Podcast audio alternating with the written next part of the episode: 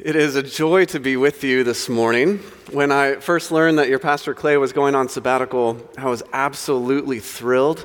I had the gift of enjoying sabbatical last summer, and I can say it is a remarkable gift for the pastor, for the family, and for the church. So thank you so much for making that possible for him and, and supporting him in that.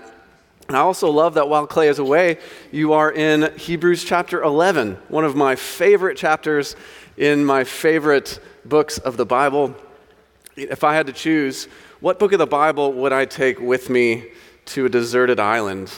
Uh, I think it would be a toss up for me between Psalms and Hebrews. Psalms, of course, the wonderful resource for our faith, every experience of faith documented in the Psalms, giving voice to all of our emotions. But maybe if I could have Psalms memorized, which is a good life goal, uh, then I think I would take the book of Hebrews. Hebrews shows how the entire story recorded in the Older Testament of the Bible is fulfilled in Jesus. And it weaves all of that together with this beautiful thread showing how Jesus is the answer to all of the mysteries, and he is the author of our faith. Hebrews shows us that this life that we live before God is all about Jesus, and it's all about faith which the author of Hebrews says is the assurance of things hoped for and the conviction of things not seen. So faith places us within the same drama as we read about with Abel and Enoch and Abraham and Sarah and Rahab and others. And it's for the strengthening of our faith and for God's glory that we gather for worship like we do today and that we hear God's word to us this morning. So let's pray together as we prepare to hear God's word together. Father God, thank you for revealing yourself through the Son by your Spirit. Thank you for breathing out these words of Scripture so that we might breathe them in as oxygen for our souls. Align our breath with yours this morning. Illumine our minds to understand. Soften our hearts to know you and to move us into action, whatever we receive from your living word this morning. In the name of the Father, and the Son, and the Holy Spirit, we pray. Amen. Hear now the word of God from Hebrews chapter 11, verses 5 and 6. By faith, Enoch was taken up so that he should not see death. And he was not found because God had taken him. Now, before he was taken, he was commended as having pleased God. And without faith, it is impossible to please him. For whoever would draw near to God must believe that he exists and that he rewards those who seek him. The grass withers and the flower fades, but the word of our God stand forever. Today we're looking at Enoch as an example of faith. So let's begin with what we know about Enoch, which frankly isn't much. We know in Genesis 5 that Enoch is a descendant of Seth and the father of Methuselah. We read in Genesis 5:24 that Enoch walked with God and he was not, for God took him which definitely makes him stand out in the lineup of that genealogy. Then, all the way in Luke 3, we see Enoch listed as an ancestor of Jesus. We learn in the book of Jude of a prophecy about the final judgment that's ascribed to Enoch. And we learn here in Hebrews 11 that Enoch is a prime example of living by faith, by virtue of his walking with God. That's the entirety of the biblical witness about Enoch is not much to work with, but I think there is something incredibly profound that we can learn from Enoch's example of walking with God by faith. So, in short, what we learn from Enoch is that our faith is made for walking. Yes, that's an intentional reference to uh, Nancy Sinatra's song, These Boots Are Made for Walking. If you don't know the song, you've got some homework, I guess. Uh, and I'm hoping that it'll help you remember the main point of the sermon today. Unlike the kind of walking that Sinatra's boots are going to do, walking over someone in revenge. The Christian life is an invitation to walk with God in a way that is all about grace.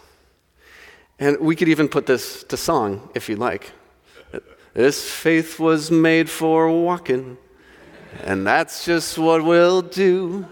All of our days by faith, we're gonna walk right next to you. That's it. I'm sorry I didn't submit that in time for, uh, for worship, but maybe you can keep that in mind in the future. Our faith is made for walking. In fact, the whole biblical story, each of our individual stories, can be summarized under this theme of walking. Think about it God created us to walk with Him, commune with Him, enjoy fellowship. In our sin, though, we desire to walk our own path, to find our own way, which really ends up being no way at all. But God, in His grace, over and over again, has made a way for us to walk with Him again in restored relationship, beginning with the story of Israel, ultimately embodied in the story of Jesus, who lived, died, rose again, ascended to heaven, sent His Spirit, so that we can walk with God by faith. So we're invited to do so in hope anticipating the day when our walk of faith will be purified of all pain and in fullness of joy forever will be with God. That's the Christian story. Right? The Christian story is essentially that we can walk with God now and forever. And just so you don't forget, what is it? This faith was made for walking. And that's just what we'll do. All of our days by faith, we're gonna walk right next to you. That's it. But what does that mean? What does it mean to walk with God by faith all of our days? How does Enoch's example help us to understand that and to live that out even today? I want to explore that in four different ways with you this morning. That we walk with God by faith, yes, but also we walk with God in fellowship, toward faithfulness, and by the Spirit. First, we walk with God by faith. We walk with God by faith by the conviction, even though we don't see God, that God is with us, that God is for us, that God is guiding us. Even though we can't see God, the author of Hebrews says, we believe. This is the essence of faith. We believe and we walk with Him. This makes me think of a youth group game that I participated in back in the 20th century. And this game, I think it was often called the Walk of Faith game. I'm sure there's various different versions of this game, but the essence is the youth room was set up with all of these obstacles and a bunch of debris. There's a chair over there, there's a table there, a pile of coats here. And the youth leaders divide you into two different groups, and each group chooses a poor person to blindfold and set them at the beginning of the obstacle course, and without any sight, and by the yelled instructions of their teammates, they are trying to work their way through this maze of obstacles blindly, basically, by faith that their teammates will guide them in the right way. If you hit the chair or if you hit the table or trip over the pile of coats, you got to start over. So it's a race, prize goes to the winning team. Well, this is a good example of walking by faith and not by sight. The, the problem with the game is that you basically have 10 people yelling instructions at you at the same time, and there was usually that one kid who was just delighted in trying to trip you up. And it seems like every time there's this one person giving bad instructions and seeing the poor blindfolded person trip and fall, which just ended up being great fodder for the youth leaders to talk about you know, the competing instructions in our lives and the role of the evil one. And of course, the, the one who is faithful to, to guide us. Because, in contrast to anyone in the sidelines in this faith walk youth group game, God is completely trustworthy to guide us every step of the way in our walk with Him. We can't see God, but God has given us his inspired instruction manual, the revealed Word of God, as a map and as a light to our path. And he continues to guide us and prompt us by the Spirit who reveals hidden dangers and who guides us each step of the way. But it's a humbling walk that we're invited into. To walk with God by faith is to walk humbly because it means we are constantly dependent on God for our walk, for our life, and for our light. Left to ourselves, we would trip and fall over all kinds of things. And we still do in our sin and wanting to go our own way. But when we walk humbly, when we walk by faith, God promises to guide us to our destination. Enoch walked by faith. And the author of Hebrews says this walk of faith was pleasing to God. It pleased God so much, in fact, that God decided not to let Enoch die, but to take him directly from earthly life to eternal life. The ordinary path, of course, from earthly life to eternal life is all of us will walk through the door of death, but not for Enoch. This remarkable scene. One day, the text says, he was not found because God, in his mercy, took him. And, and even though most likely none of us will experience this sort of thing that Enoch experienced, we are walking the same walk. We have the same opportunity as Enoch did to walk with God day by day. Faith is what gets us walking. And faith is what keeps us walking with God. And it's all a gift of God by His grace. So we walk with God by faith. The second point is that walking with God entails fellowship with God. We walk with God by faith and in fellowship. One of my favorite things to do is walk with my wife, Stephanie. Uh, I think part of it's just the delight of being together, having the excuse of time to talk with one another about life and enjoy the outdoors together. Uh, but it's also because, at least for me, a lot of the best conversations happen while walking. Something about your mind getting in sync with your body and your heart start moving in sync. Um, in fact, if you ever feel stuck relationally, the last thing you might want to do is walk with the person that you feel stuck with, but often it's the best thing you can do. Even if you don't know what to say, say, let's go for a walk. I highly recommend it. But in my relationship with my wife, this covenantal fellowship we have, one of the other amazing things is when you go for a walk with someone that you're united with like that, you don't have to talk. You can just enjoy being together. And, and that's good, and it's peaceful, it's beautiful. That hasn't always been the case for us, but as we continue to add miles to our relationship, we just celebrated 16 years on Friday.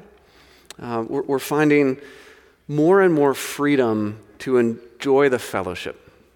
Not this pressure that we have to do something for each other or not even always say something to one another, but just enjoy our covenantal fellowship with one another. It's something similar. It's a, it's a dim image of what's going on with this biblical idea of walking with God. It's an intimate image, right? It's a, it's, it's a tender and strong covenantal relationship where we have this incredible ability to simply be with the God of the universe. And what Jesus accomplished for us in his life and death and resurrection and ascension is this ability to be with God in reconciled relationship, in, in communion with God, to walk with God, and to be his companions. That's what's on offer for us in the gospel of Jesus. The reality of fellowship with God, walking with God as his companions if you have not embraced that incredible gift that is on offer in the good news of Jesus, today is the day. There is no better day to begin walking with God. And part of what that means is like in a marriage relationship, you have the freedom, complete freedom to be honest with God. That means prayer, to bring up anything in conversation with God as you walk with Him day by day. But it also means the freedom to be silent. The gift of silence is to enjoy this profound reality that no matter what you do, no matter what you say or don't say or don't do, you will always be with God, and God will always be with you. There's nothing you can do or say to make God love you more. There's nothing you can do or say to make God love you less. You can simply stroll with God and be satisfied in all that God is for you without any pressure of doing great things for God. This is where gospel living begins. Because when that sinks in, when the depth of that fellowship with God becomes a reality for you, then you're going to be motivated to do things for God, to have a relationship with God that works itself out in fear and trembling and in love and in costly action. You're going to want to walk in a manner that's worthy right, of your calling and your identity. And that brings us to the third point. We walk with God by faith, we walk with God in fellowship, but we walk with God toward faithfulness. Walking with God entails that we walk on one path and not others. Jesus describes the path as a narrow one, one that leads to fullness of life, and, and many other biblical authors will draw on beautiful and colorful language to describe the path that we are to walk with God. Paul in Ephesians describes this as walking in love and walking in light. Paul in Romans encourages the church to walk in newness of life. John, in his letter, speaks about how our fellowship with God leads to walking with God in his way, not in darkness, but in light. And then in Hebrews 12, we read that not only are we supposed to walk with God in his way, but we are to run the race marked out for us with perseverance, keeping our eyes fixed on Jesus, who is the author and the perfecter of our faith. So, our, our walk with God is about staying on this good, true, beautiful, faithful path. I don't know about you, but when I go out hiking, I am so tempted to take the shortcuts. You know I'm talking about? Where there's the, the loops that are going down or up a hill. But you can tell the people who have just cut straight through all those loops, straight down the hill or up the hill, every time, wow, that would really save a lot of time, you know? And, and I know the reason why. It's, it's to not erode the path, it's to protect the forest, all the things, but I'm still, I'm, I'm very tempted. And, and I find that the same is true with my walk with God. You know, I'm, I'm so tempted to take shortcuts and, and say to God, well, you know, I'll catch up with you at the next bend. Uh, this looks better to me. This just looks easier and faster. But just because it's shorter, right, just because it decreases time and effort, does not mean it's better.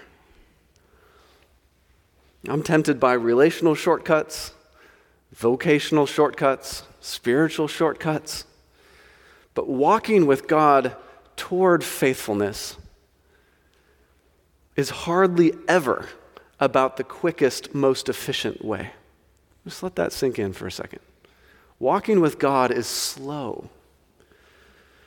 Walking with God means walking in the way of God, yes, that, that one path that God has revealed for us, but also at the speed of God, which most often God walks slowly.